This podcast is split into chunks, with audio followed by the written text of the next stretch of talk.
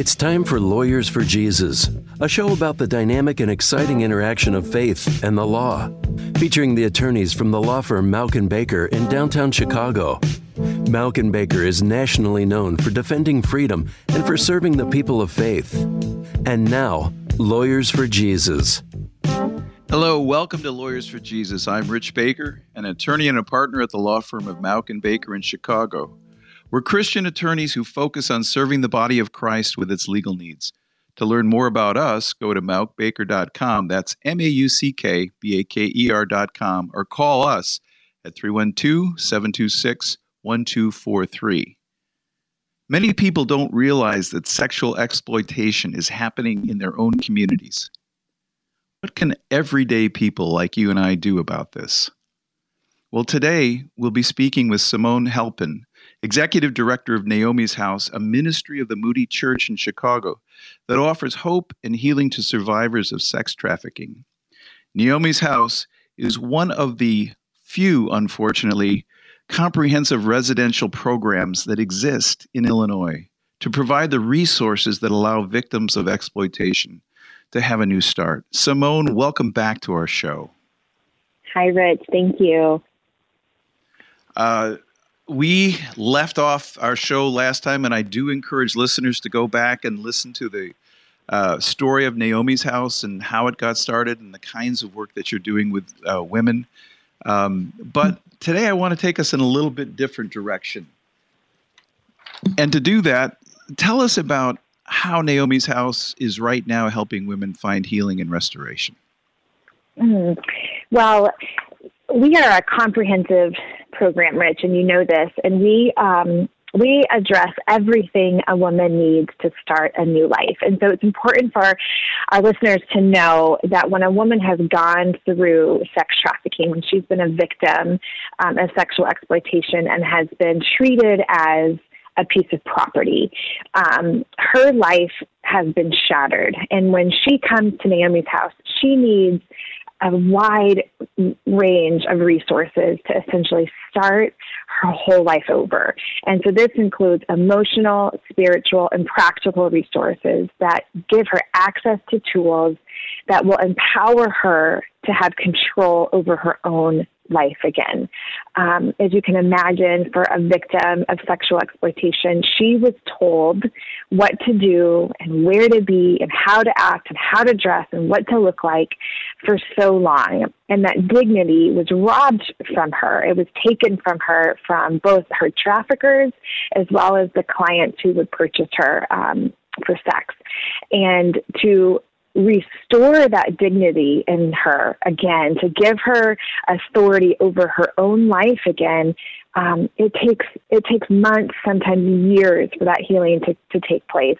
Um, and it also takes a variety of resources for her to have that healing and that restoration back into her own life um, once again. So it doesn't happen overnight which is why our program is slow, it's individualized, and again, it's comprehensive to address every aspect um, that she needs in order to start a new life after it's been shattered from exploitation.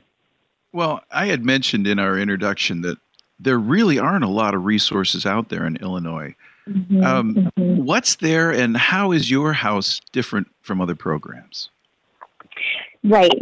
So the reason why Naomi's House started is because our involvement with women who were victims of exploitation um, led us to those who were in the field for much longer than I have been saying over and over, long term residential care is what's needed for a woman who is coming out of this life. And so that's what um, inspired Naomi's House to even open in the first place. And so when we started, we basically had a blank slate, and we were we were able to ask the question, "What is it that she needs?" And in order to answer that question, we also had to ask questions like, "How did she get into this lifestyle in the first place?" And then, "How did she start a new life afterwards?" So that's what I think is what makes our program um, different than maybe a different program that exists elsewhere is that we crafted this based on what we learned from those who were in the field, who have been providing care and services for women for so long, as well as survivors themselves. So we have a huge survivor influence in what we do.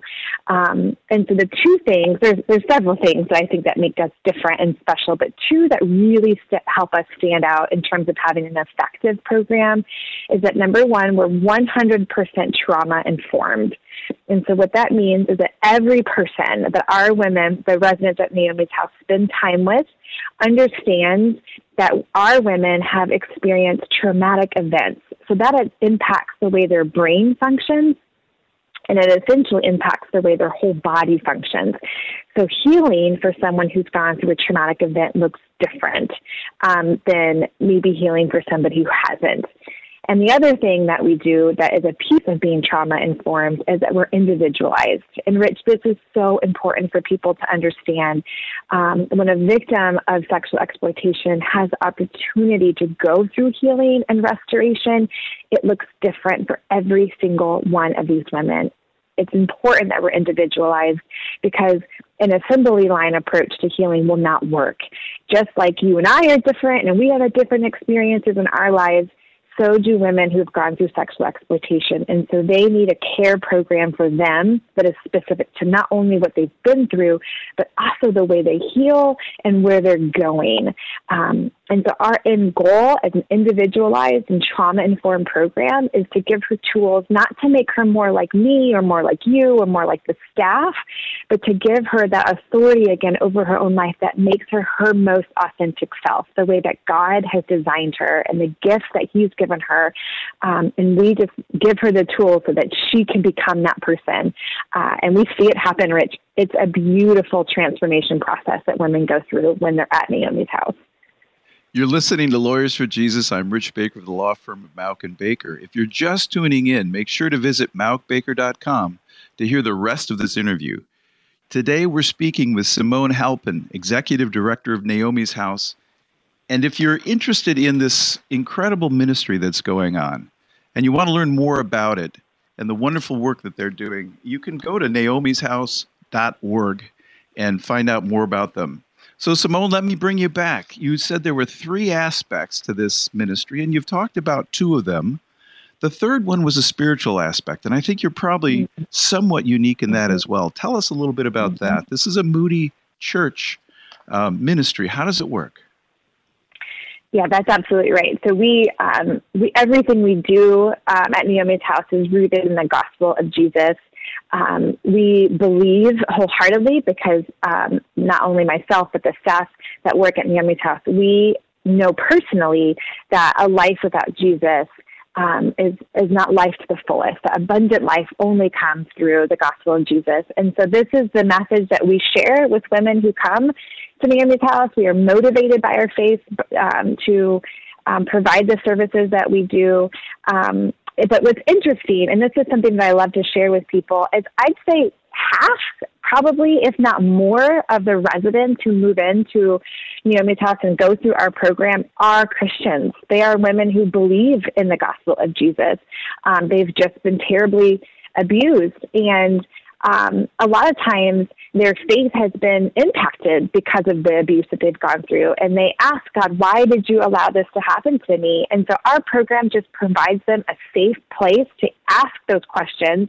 And hopefully they will find answers to those questions um, as they wrestle with God so, um, and and we do our best as a staff and as sisters to these women to to ask, let them ask those questions, and then walk alongside of them, point them, pointing them to Scripture um, that might bring them some some clarity to why their life looks the way that it does.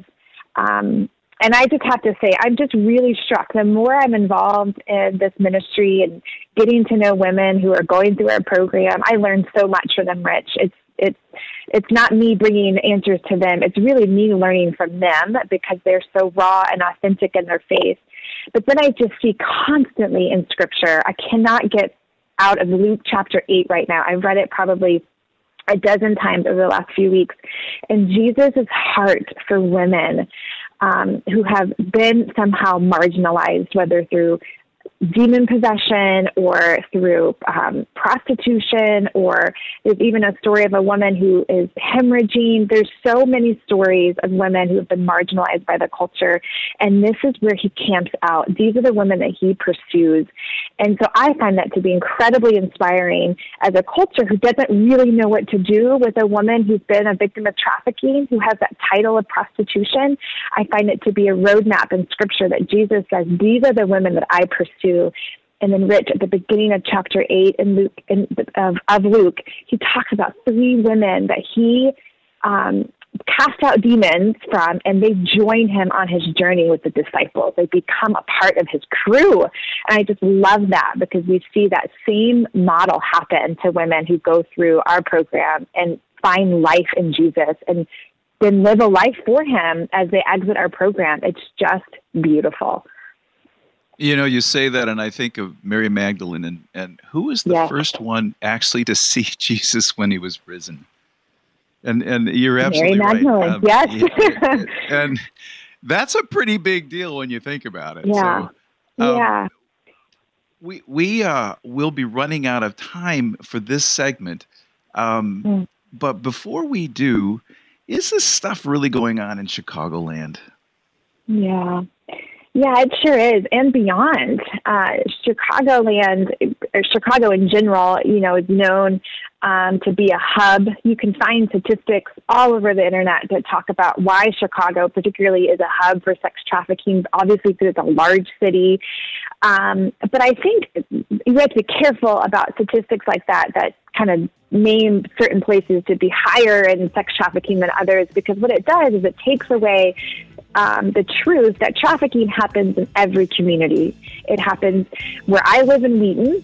It happens in Naperville, the neighboring uh, suburb. It happens all over um, the community of the Chicagoland area. Simone, let's do this. Let's pick up on that in just a bit. Coming up, we'll talk further with Simone Halpin, Executive Director of Naomi's House, about the steps being taken to end sexual exploitation. I'm Rich Baker, and this is Lawyers for Jesus.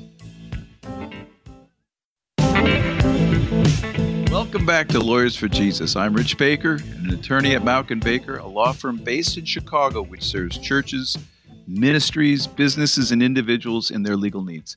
If you've missed the first part of this show and want to listen online, go to mauckbaker.com forward slash radio.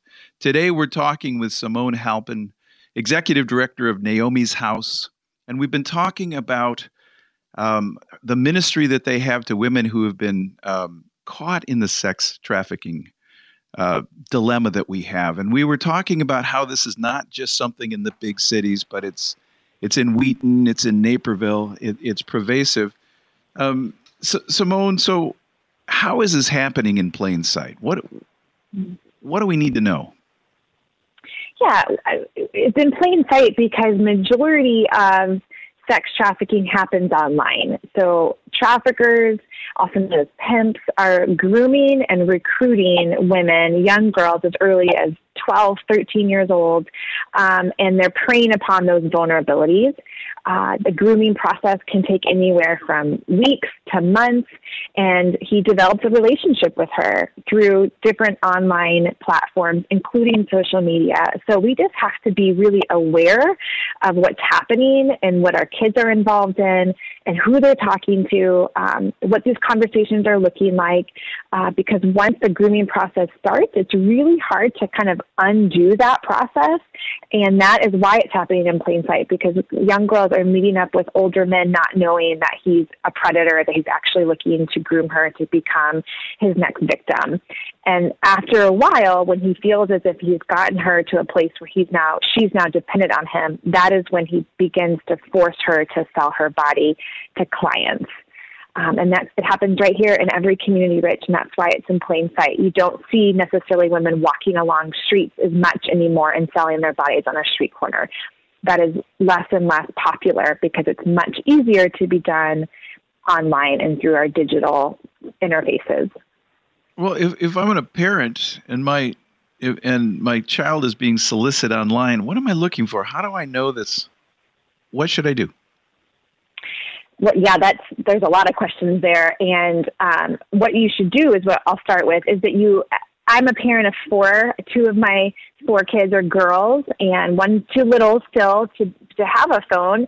Um, but the other one, my 12 year old, um, although she doesn't have her own phone yet, we're still in a very serious process and conversation with her about just awareness of what other people are looking for um, when you're online. And so we but by no means do we have this figured out. And uh, please don't use me as an example as someone who knows what she's doing when it comes to parenting. But I do know that a, a trafficker is going to be looking for a, a young girl who's going to um, she's going to be caught into what he's doing in terms of making her feel special. She's going to be, uh, she's going to lean that way. She's going to want to be told that she's pretty. She's going to want to accept the things that he wants to buy her. He wants, she's going to want to meet him um, for coffee. And all the while, she's probably thinking she's meeting with someone who's safe, someone who's her age, someone who has pure motives. But that's just not the truth. So often, traffickers are going to guise themselves. They're going to they're going to pretend that there's somebody they're not. So we just need to be aware. We need to be in the business of our kids and who they're talking to, what they're talking about. We need to read their texts. We need to have control of their social media not just to protect them as if it never were to happen, but to also look for opportunities to have dialogue, to say, this conversation looked like it potentially was dangerous. Talk to me about this. What does this look like to you? Here's what I see. We need to open those conversations up, not just pretend they're not happening. Does that make sense? There's a difference in protecting, but also giving room to discuss why this potentially was dangerous. Oh yeah, you got it. You got to be uh, involved with the kids in that way. Uh, mm-hmm. um, so, what is the strategy? What's the law enforcement strategy to stopping all of this? Yeah, well, it's it's a big um, undertaking for law enforcement, and so part of me just has a lot of empathy for those who are involved because I know that it's it's it's overbearing. It's it's it's the, issue itself is out of control. So it's hard to know where to even start. And my understanding with working from law enforcement is a big shift has happened, and Cook County is really one of the leaders in helping this shift take place. And that is looking at women who are either arrested for prostitution or have prostitution on their records, um, looking at them as victims rather than criminals uh, that has been a huge help in this field in terms of providing resources for, for women.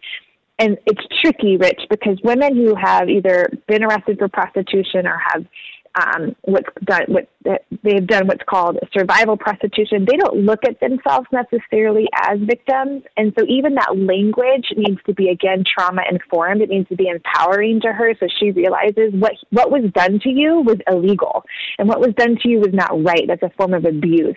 Um, so law enforcement needs to be trained in that language. They need to know how to talk to women about potentially what was done to them being an illegal crime, um, and that's that's one thing that law enforcement is doing.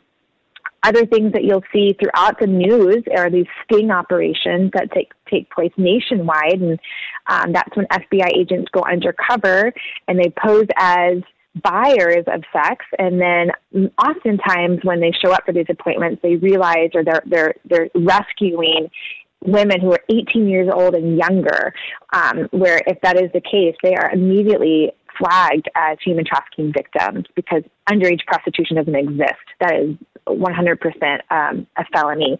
And so they're helping rescue these young girls out of that situation and trying to provide them resources from the moment they meet them in hotel rooms all throughout our communities. You're listening to Lawyers for Jesus. I'm Rich Baker of Mauck and Baker, and we're talking with Simone Halpin, Executive Director of Naomi's House.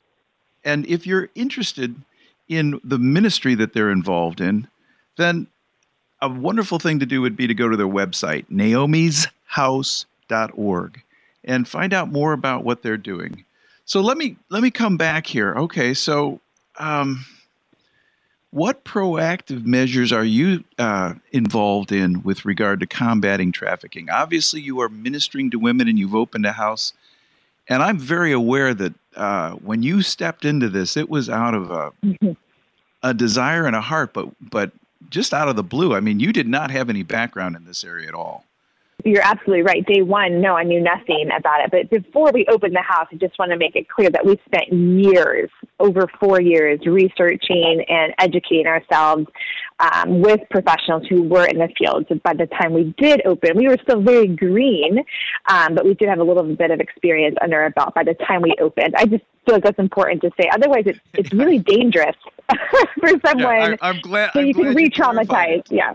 To, to Sure. me, though, the wonder is that this is not an area that this is an area you were actually called into. It's not an area that you Right. desired or you were looking for, but out of right. out of seeing the need and and, and the calling of the Holy Spirit, um, you took the time, and you and others at uh, Moody have developed a very very real ministry that that is right. um, well informed, not not just out of the heart, but also taking the time to really build that ministry. Um.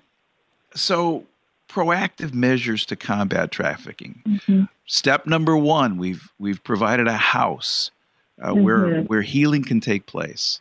What else? Mhm. Yeah, we have opportunities um, consistently to bring education and awareness to the community. So, speaking at churches, I speak at Lions clubs, public libraries, colleges. I mean, we have an, an abundant amount of opportunities to just bring awareness and education um, to people who are interested, or maybe they're not interested, but they still get to hear about it. Um, so that's a huge piece of our ministry is speaking to the issue and then inspiring people to get involved in their own way. And then we also work closely with DuPage County Board um, and helping them develop tools to um, work with individuals who are adult industry business owners. And just recently, we were a part of helping the DuPage County Board pass a new ordinance that makes it more difficult on some levels for adult business industry owners to run their business in DuPage County. Now they have to have they have to go through a more structured and um, carefully watched um, program, not program. I'm, I'm losing the word here, but um, it's an ordinance that provides License- more protection. licensing proc- process. Yes, they do have to. mhm, They do have to go through licensing. They also they have to go through training on what human trafficking looks like if you're an adult business owner or manager. Um, and then there's other things that help just provide tools that protect women, particularly who work for these businesses.